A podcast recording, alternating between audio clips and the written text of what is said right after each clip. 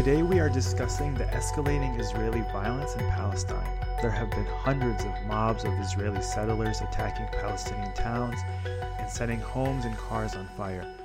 This comes on the heels of a violent invasion by the Israeli military into the Palestinian city of Jenin, which resulted in the loss of six Palestinian lives, including a 15 year old boy, and wounded at least 90 more. For the first time in two decades, Israel attacked Palestinians using a helicopter. The helicopter shot a rocket at a Palestinian refugee camp. Additionally, Israel announced plans last week to build over 4,000 illegal settlements on Palestinian land, signaling an unsettling intensification of the occupation. Today, these events paint a concerning picture of a far right government escalating its daily violence against Palestinians, encouraging its citizens to participate in stealing more Palestinian land. Here to make sense of it all is host of the podcast, Diana Buttu. Welcome, Deanna. Thank you, Khader. Thanks for taking over the hosting. So, Diana, the scenes that we are witnessing in the last few hours and days are just horrific. We're seeing hundreds and hundreds of Israeli settlers attacking Palestinians and destroying their property, and Israeli politicians are making statements emboldening this behavior. We just saw far right National Security Minister Itamar Ben Gvir making a statement saying, and I quote, Now is the time for military operation in Judea and Samaria, referring to the occupied West Bank. What are your thoughts of the recent attacks by Israeli soldiers and Israeli settlers and the statements made by Israeli politicians? Well, there's a lot there. There's a lot to unpack. Um, first, I want to put it in its proper context. The occupation. Israel's occupation is violent. To, to maintain an occupation requires violence. And that's what Israel has been doing since 1967. We're now in our 57th year of Israel's military occupation. And the only way that this happens is through violence. That's it. There's no other way that they can maintain this. So, what we're seeing now is just the continuing status quo of what it means to be living as a Palestinian on a daily basis facing this violence. Um, but that said, the reason that there are a number of reasons that Israel is is intensifying and making it even worse. And the number one reason is because it can. No matter what Israel does, no matter how what it uses, um, these helicopters, as you mentioned, assassinating people, shooting uh, journalists, killing kids, the response by the international community is muted. It's always something like with concern, um, or or shocked or something like that, but there's never really any action. Uh, it's the equivalent of when there's a massive when there's a, a, a massive gun shooting in the United States, and we see politicians come forward and say that they're expressing thoughts and prayers. This is the equivalent of thoughts and prayers. The US is doing nothing, and all of the other countries are doing nothing. And so all that it does is it emboldens Israel. Now, the other reasons that Israel is doing this now is, uh, in addition to because it can, is because there is an extreme right wing government that's in place. But it's not just an extreme right wing government, it's a genocidal right wing government. This is a right wing government that believes in ethnic cleansing, members of this government have expressed support for ethnic cleansing. We even have the person who's in charge of public security, man you mentioned, Itamar Ben Gvir, being somebody who has indicated that Meir Kahane, a man who supported and believed in ethnic cleansing of Palestinians, he talks about him in, in glowing terms. He talked about Baruch Goldstein, a man who actually uh, carried out a massacre against Palestinians. He called him his hero. So, in addition to the because they can, we now have this right wing government that sees that this is their opportunity. This is their opportunity, their chance to do whatever it is that they want. And because they can, because nobody is stopping them, they're forging on ahead. And now, of course, the third reason that they're doing this is because, um, as I'm sure you're aware, there have been protests taking place inside um, Israeli uh, cities and towns now for six months as Israelis are protesting this judicial overhaul process. And one thing that we've learned over Israel's history is that while Israelis might not be united on a day to day basis, what does unite them is when they kill us. Um, we've seen this tactic take place during election period when Israel intensifies its attacks on Palestinians in order to get votes. And we're now seeing this same system taking shape as a means of trying to stop this protest movement. Instead of the protests focusing on Palestinians and on Palestinian rights and what on what Israel's doing, instead these protests continue and the Israeli government is hoping that this will somehow either stop or that instead um, they will once again unite together in their hatred against Palestinians. So it's we're seeing a one, two, three uh, because they can, because we have this right wing government in place, and because they want to stop this protest movement. Diana, I want to ask you a little bit more about the recent violence that we're seeing, but I also want to talk a bit about annexation, which I feel like is a major factor in all these different actions that we're seeing. During a recent meeting held on Sunday, the Israeli cabinet took actions that further challenged Palestinians' claims and rights to the West Bank. They unveiled plans to push forward with the construction of more than 4,500 settlements, further encroaching on Palestinian land. Adding to this, the cabinet also decided to amend a law that now enables settlers to return to and reoccupy settlements and outposts that were previously evacuated. These actions continue to raise serious concerns about the ongoing displacement and disenfranchisement of the Palestinian people. And I thought maybe you could just shed some more light to our listeners about the government's move towards this open policy of annexation now and explain a little bit what annexation is. So, uh, first, I'm going to talk about what annexation is. Annexation is taking over the territory of another country um, and it's illegal under international law. This is why um, the annexation of Crimea was considered to be illegal. This is why uh, annexation of any territory around the world is considered to be illegal because it goes against the the rule number one in international law, which is you can't take over um, territory by force. You can't acquire it. So, um, so this ha- what Israel has done over the course of since since 1967 is that they've been slowly taking over the West Bank. And they do this by building and expanding settlements. We all know that.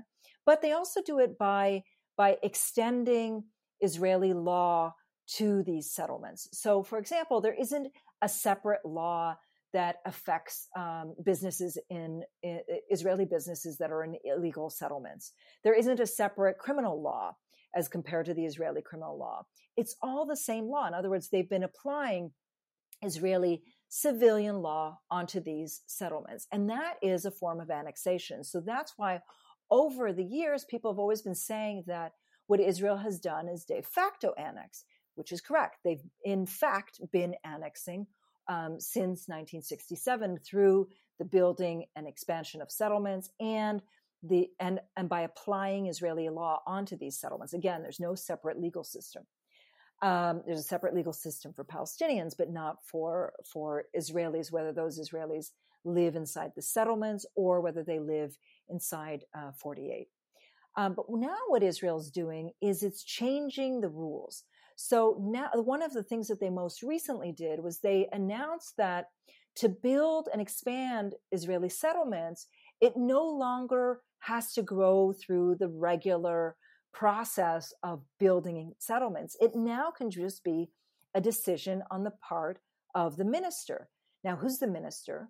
The minister is a man named Bezalel Smotrich, who himself is an Israeli settler who has gotten his support base from the settler movement who believes in Israeli um, settler, uh, uh, settler in the settler movement.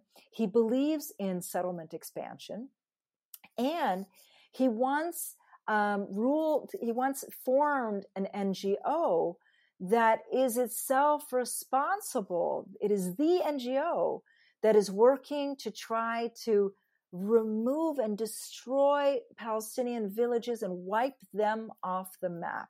He's the person who started this this uh, NGO, this nonprofit or not-for-profit organization called Regavim.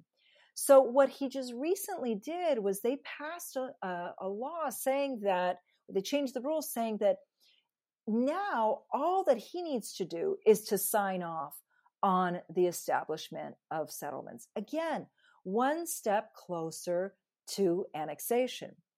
To add to this, we also have what Israel's been doing um, most re- in, in March, which is in 2005. I'm going to back up a little bit. So in 2005, Israel carried out a plan that was called the disengagement plan.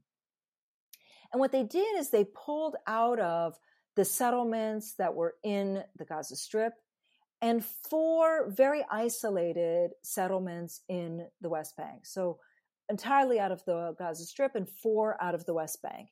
Now, of course, that doesn't mean the occupation ended. Of course, it still continues. It just means that they pulled out the settlements and that's it. Now, in 2005, when they pulled out of these settlements, they gave an assurance to the US government that they wouldn't go back again, that they wouldn't rebuild the settlements that they had pulled out of. And it was on that basis that the US actually supported this plan. Well, in March of this year, um, this right wing government, again, it's a right wing that's led by the settler movement, re- reversed a law saying that the settlers who had been pulled out of these four settlements in the West Bank could go back. And so, since March of this year, we've been slowly seeing that these settlers are going back. And in particular, they've gone back to one settlement, um, set, an Israeli settlement called Homesh, and they've been terrorizing, literally terrorizing the people of the town of Burqa. Now, this particular settlement is a strategic settlement. It's on a hilltop. It is, um, when it goes back up, it's going to divide Nablus from Jenin. And it makes life hell for Palestinians. That's their point.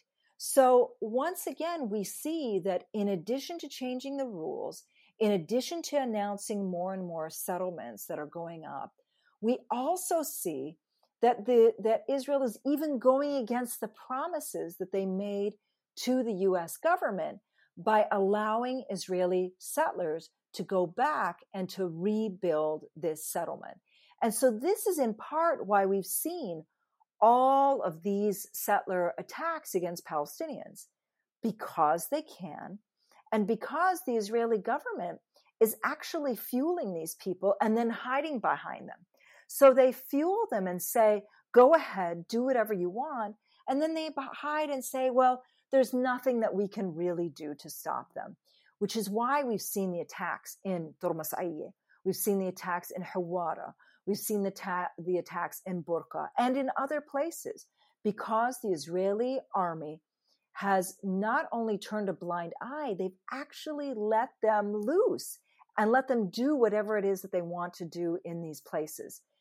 In each of the, the towns that I mentioned, Khadir, every time you see a video and anytime you speak to any of these families, they will scream um, the same thing that these are that the Israelis are carrying out these very violent attacks and they always recall Duma, uh, the the uh, an area that Israeli settlers um, attacked many years ago and set and, and uh, set the place on fire, killing the Dawabshi family, um, including a little boy named Ali, his two parents, and the only person who survived that attack was a four-year-old boy who was named Ahmed. He was the only one who survived that attack from the, the Wabshi family.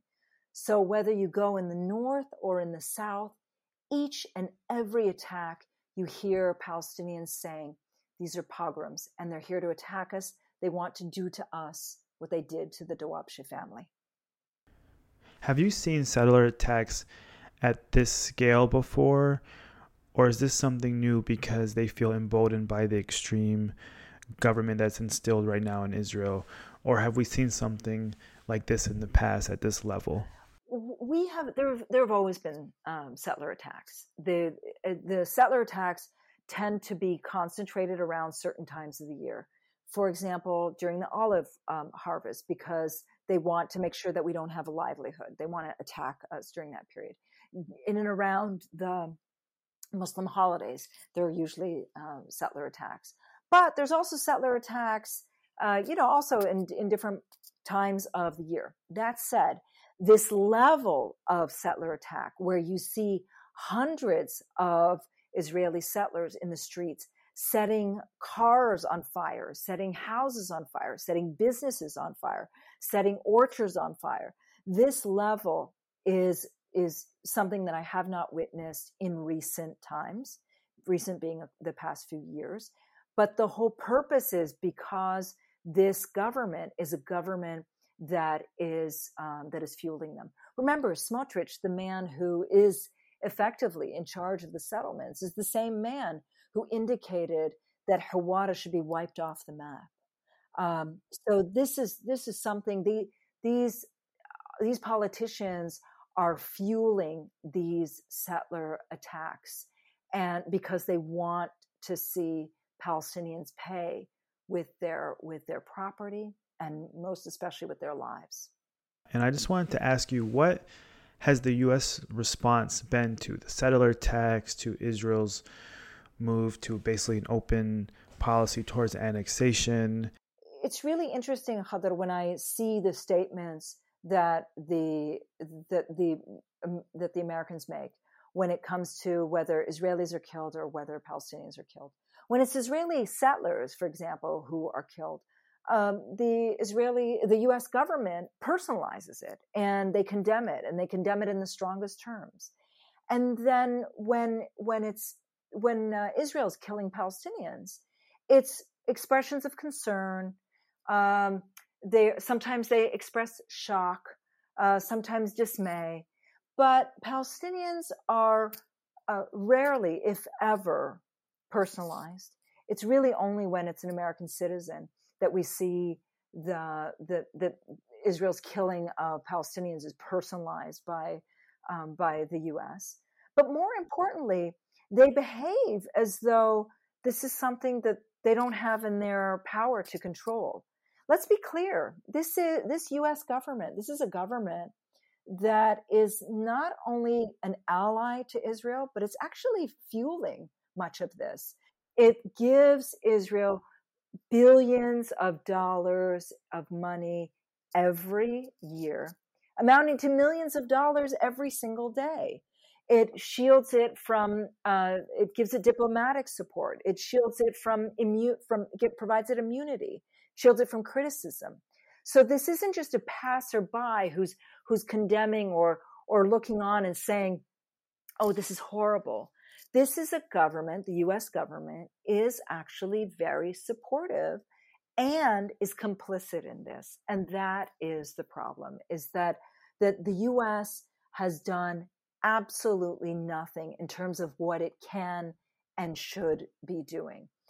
I believe that if Israel got a red light somewhere, somehow, that it would be thinking twice. But right now, the only um, red light that it is seeing is the resistance um, and the resistance movement. And apart from that, countries around the world have actually given Israel effectively the green light to continue. Yeah, and I want to shift gears here for a little bit. I think when people discuss Israeli violence, something that is often left out in the conversation is the mental health aspect uh, of this violence being committed daily towards Palestinians. And I was just wondering what you thought about the long term effects of experiencing violence like this on the mental health of Palestinians. You know, Khadr, that's such a great question. Um, people always talk about PTSD. There's no post for Palestinians. There's no post trauma. Every single day is trauma. And we live knowing that tomorrow is going to be worse than today. That's our life um, because occupation is violent. and you never really get a chance to catch up with it. You you never get a chance to be able to process it. You're always living on edge. You're always worried about the, the even the smallest things about um, whether your kids are going to make it home, uh, whether your loved one is going to make it home. But not even that, as we saw just this week with the attack in in Jenin and other places. You're also worried about your kids and your family who are at home. No place is safe for us ever. And you can be killed at any moment. And nobody will ever do anything other than somehow, in, in a best case scenario, consider you to be, as they put it, quote unquote, collateral damage. Um, but nothing beyond that. And in your analysis, Diana, how do you see these policies that the Israeli government has been doing playing out in the long term? And do you see any kind of newer policy? Can you predict any kind of newer policies on the horizon um, based off what you're seeing currently? The the newer policies they're going to ramp up the the assassination policy that they have in place. That's that's one. They they've already started it. They're going to continue along this path. I think the last time that they carried out was somewhere around 2006. I suspect that this is going to continue into the future. Um, second thing is eh, talking about Palestinian political prisoners. We've already seen that um, that with with with uh, Khadr Adnan's death, um, that the Israelis are more than happy to to make sure that Palestinians die.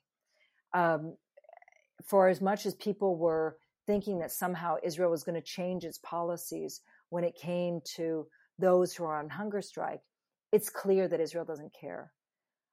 I fully suspect that they're going to, um, they will never release Walid Daqqa, a Palestinian political prisoner who's already been in prison now for 37 years. They extended his prison term by two and a half years. He has a rare form of cancer, um, and they have not released him. They're, the Israelis are even now refusing to let him see his family. I fully expect that they're going to let him die in prison. I fully expect that they're going to um, that they're also going to put the the Israeli settlement construction enterprise on steroids and build and expand and build and expand because they can and because this is their one chance. There will not be another government like this for a while. So they're going to use this opportunity to do what it is that they can do. And again, let's be clear there's not going to be any US government or any government around the world that is going to say to Israel, pull out of the settlements. That's why they're they're building at this breakneck speed, um, faster than any other pace that we've seen in the past. And I fully expect that they're going to continue to raid Palestinian cities and towns. Again, because they can, and again, because we don't really have a Palestinian political uh, leadership that is doing anything to stop them. We instead see that Palestinians are forced to protect themselves when it should be that we have somebody who's protecting us.